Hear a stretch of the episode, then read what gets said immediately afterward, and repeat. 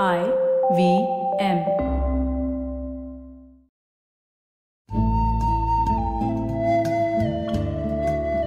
IVM के Hindi travel podcast टेढ़े मेढ़े रास्तों पर आपका स्वागत है टेढ़े मेढ़े रास्ते ही क्यों वो इसलिए कि घूमना भी तो ऐसे ही रास्तों की तरह पेचीदा और लगातार उतार चढ़ाव भरा होता है, जहाँ हर पल कुछ नया देखने और महसूस करने को मिलता रहता है। शर्त बस यही होती है कि आँख कान खुले रहने चाहिए। मैं हूँ केशव चतुर्वेदी और मैं आपको ले चलूँगा इस ज़बरदस्त यात्रा पर और सुनाऊँगा ऐसी मज़ेदार कहानियाँ, शहरों, किलों, महलों, सड़कों और सबसे अहम इंसानों की, जो पिछले 20 साल से ऐसे ही रास्तों पर भटकते हुए मैंने सिर्फ़ आपके लिए इकट्ठा की हैं। तो आइए शुरू करते हैं। तुर्की में एक जगह है उचिसर कैसल या उचिसर महल। ये कापाडोचिया शहर के करीब है। ये वो इलाका है जो अनातोलिया के नाम से जाना जाता है और कभी एशिया माइनर के नाम से जाना जाता था।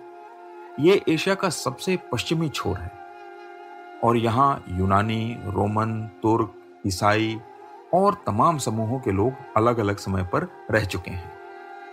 आप अगर आज यहाँ जाएँ तो आपको लगता है जैसे किसी फ़िल्म सेट पर आ गए हों।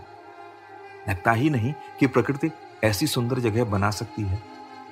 हर समय लगता रहता है कि कोई फ़िल्म डायरेक्टर अभी आएगा और बोलेगा, लाइट्स, कैमरा, एक्शन। हम यहाँ पहुँचे तो सर्दियों का मौसम था, लेकिन धूप खिली हुई थी। उचेसर कैसल असल में एक ऊँची पहाड़ी है, जिसके आसपास समतल मैदान और घाटी है। पहाड़ी के अंदर पुराने जमाने में रहने वालों ने सुरंगें बनाई थी और इन्हीं गुफानुमा सुरंगों में रहते थे।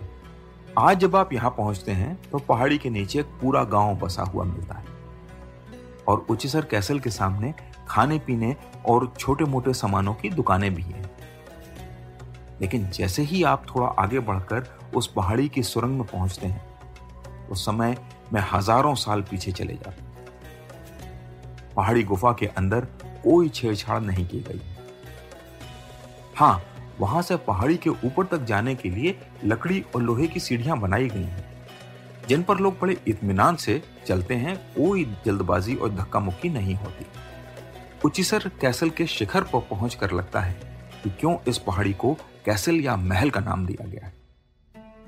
असल में यहाँ से पूरी घाटी और शहर का ऐसा नज़ारा दिखाई देता है, जो आपको सिर्फ़ हॉट एयर बैलून से ही दिखाई दे सकता है। यहाँ आने पर मेरी एक शिकायत कम हो गई कि मैं हॉट एयर बैलून पर नहीं बैठ पाया, क्योंकि सर्दियों के दिन थे और हवा तेज होने के कारण ऐसे में हॉट एयर बलून का उड़ना बंद हो जाता है। पहाड़ी के ऊपर तुर्की का लाल झंडा लगा हुआ था, जो तेज हवा में फहरा रहा था। और सूरज बिल्कुल सर पर चमक रहा था। उसकी रोशनी में वहाँ खड़े लोग बिल्कुल परछाई की तरह लग रहे थे। एक फोटोग्राफर के लिए वो ज़बरदस्त फ्रेम था और मैं उसे खींचने से चूका नहीं। उचिसर कैसल से थोड़ी ही दूर पिजन वैली थी, यानी कबूतरों की घाटी। मैं यहाँ पहुँचा तो पाया कि घाटी की दीवारों में आले नुमा कई गहरे गड्ढे खोदे गए थे। उनके अंदर भी सुराग थे। उनमें बीच बीच में से सिलेटी रंग के कबूतर एक झुंड में बाहर निकलते और आसपास उड़ते। ये वैसे ही गोला कबूतर थे जो भारत में हर जगह मिलते हैं। फिर पता लगा, असल में सैकड़ों साल पहले यहाँ आसपास रहने वाले किसानों ने इन गड्ढों को बनवाया था। उस समय यहाँ आज की तरह हरियाली बहुत कम थी।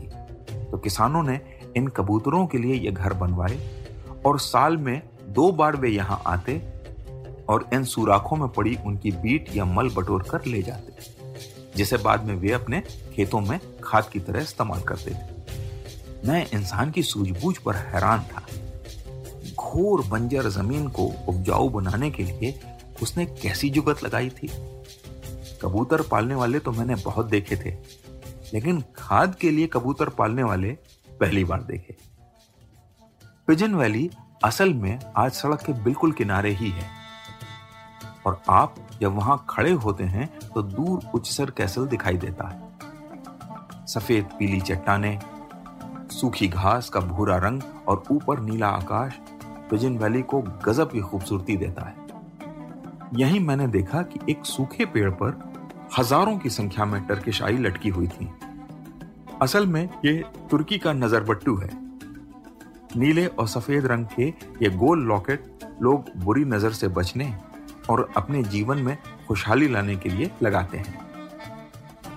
पिजन वैली में इन्हें लगाने के पीछे मान्यता यह है कि यहाँ की तेज हवाएँ आपकी मन्नत को जल्दी से जल्दी पूरा कर देंगी मैं उन लोगों को देख रहा था जो पेड़ पर बड़ी आस्था के साथ टर्किशाई बाँध रहे थे और सोच रहा था कि देश और धर्म कोई भी हो इंसान की जरूरतें और किसी दैवी शक्ति पर विश्वास करने की उसकी लालसा सब जगह एक सी होती है।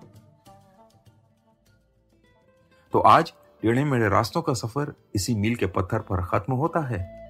अगली कड़ी में फिर किस्सों के एक नए मोड़ पर मिलेंगे और वहाँ से नए मील के पत्थर तक साथ चलेंगे। और हाँ, अगर आपको यह पॉडकास्ट पसंद आया तो इसे अपने दोस्तों और परिवार वालों से शेयर कीजिए, क्योंकि सफ़र का मज़ा तो साथ चलने में ही है।